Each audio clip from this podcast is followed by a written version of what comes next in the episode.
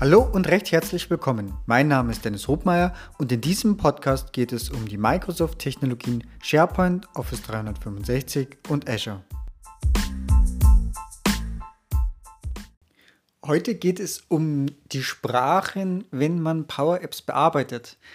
Äh, ist mir vor allem aufgefallen, äh, so internationale Zusammenarbeit. Ich arbeite immer in Englisch, die Kunden arbeiten in ihrer Landessprache ob das jetzt Deutsch ist, ob das äh, Holländisch ist oder Niederländisch äh, oder von mir aus eine ganz andere Sprache, ist äh, mal völlig dahingestellt.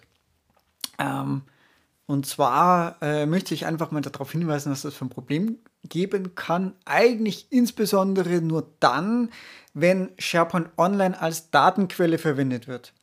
Weil was passiert denn da? Ähm, wenn wir auf SharePoint zugreifen, dann äh, passiert ja was Lustiges, dass eben Sprachen äh, grundsätzlich mal übersetzt werden. Das ist ja mal alles schön und gut.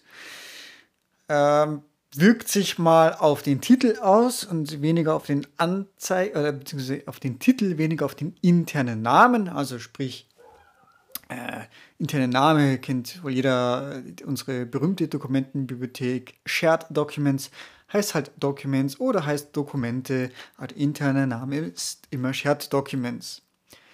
Gut, alles noch schön und gut. Äh, Power Apps, gehe mal auf Listen, auch noch alles schön und gut. Was juckt mich denn da die äh, Übersetzung von SharePoint, wenn ich doch eh eine Custom List erstelle, um meine Daten da abzulegen, dann habe ich ja eh damit nichts zu tun, denkst du. Denn äh, es gibt die Standardspalten, sowohl auch Systemspalten als auch immer die erste Spalte, die da wäre, Titel oder Title oder wie auch immer die dann heißt. Äh, der interne Name bleibt zwar trotzdem intern Title, ähm, dummerweise wird oder macht Power Apps äh, folgendes.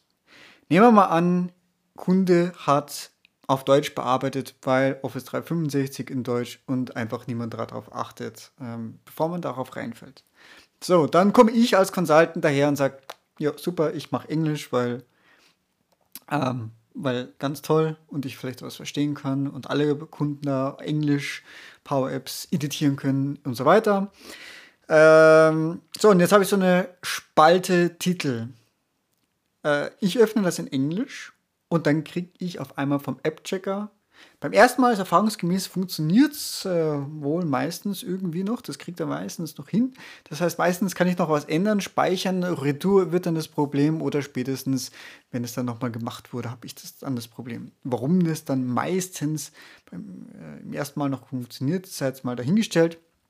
Ähm, aber Problem ist, die deutsche Spalte Titel, ich öffne es auf Englisch, PowerApps merkt, oh ja, Hintergrund ist SharePoint, ich übersetze und nehme Title. So, der interne Name ist aber trotzdem dann noch Titel, wenn ich es auf Deutsch gemacht habe und nicht Title. Das hat er zwar in PowerApps übersetzt, aber gibt es faktisch nicht. Also er hat zu viel übersetzt und über Sachen übersetzt, die er nicht übersetzen sollte. Und genau da ist das Problem, weil dann meine ganzen Formulare, meine Queries äh, der App-Checker kriegt die Panik und ich kriege ganz viele rote Fehlermeldungen, weil Referenzen nicht aufgelöst werden können. Wenn mir das einmal passiert, okay, dann muss ich das einmal händisch korrigieren. Das heißt, ich muss überall da, wo sagt, hier, was ich, this Item.titel wird jetzt Title, muss ich wieder zurückändern auf Titel äh, und wir speichern, dann funktioniert das auch wieder. Ähm, Besondere Vorsicht sei noch gesagt, wenn sich interner Name, Anzeigename da auch unterscheiden. Da gibt es unter Umständen noch das Feld Data Value und Default bei den äh, Formularen, also diese entsprechenden Attribute. Ja, da muss man dann bei beiden reingehen und einfach kontrollieren. Einer passt dann höchstwahrscheinlich ohnehin, äh, nur beim zweiten passt es halt dann leider nicht. Daher meine Empfehlung, bitte möglichst immer mit einer Sprache bearbeiten. Am besten Englisch, denn äh, ich sage jetzt mal, wer auch immer auf dieser Welt beim Power Apps entwickeln unterstützen muss, die Wahrscheinlichkeit, dass es jemand ist, der auch Englisch kann und äh, man hier auf Englisch bearbeitet, ist durchaus etwas höher, als wenn man auf Deutsch oder Niederländisch oder Französisch oder was anderes bearbeitet. Ich hoffe, das hat was gebracht. Bis bald und bis zum nächsten Mal. Tschüss. Halt, stopp! Eine Ergänzung muss ich da noch machen. Und zwar, wo stelle ich denn die Sprache um? Was zieht denn da am Ende? Also erst einmal darauf achten, wie es der Browser anzeigt. Äh, das heißt, ist der Editor von Power Apps außenrum auf Englisch, dann bin ich auf Englisch, dann ist das korrekt.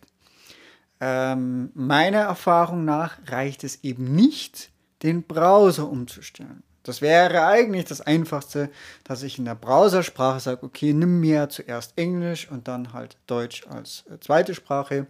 Wie gesagt, meiner Erfahrung nach reicht das nicht. Was offensichtlich wirklich zieht, ist das, was im Office 365 Profil beim Benutzer hinterlegt ist.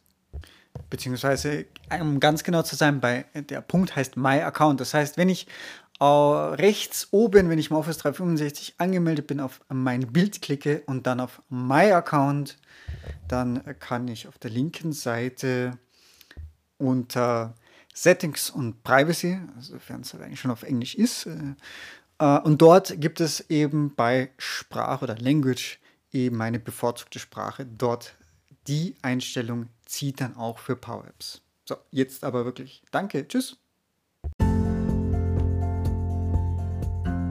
So, das war's schon wieder. Vielen Dank fürs Zuhören und ich hoffe, dass auch in dieser Folge wieder etwas Neues für dich dabei war und du etwas lernen konntest. Wenn du Feedback hast, freue ich mich ganz besonders und du kannst es mir über die verschiedenen Kanäle mitteilen. Wenn euch dieser Podcast gefällt, ist meine größte Belohnung und Motivation eine 5-Sterne-Bewertung bei iTunes. Ich danke euch und bis bald. Tschüss!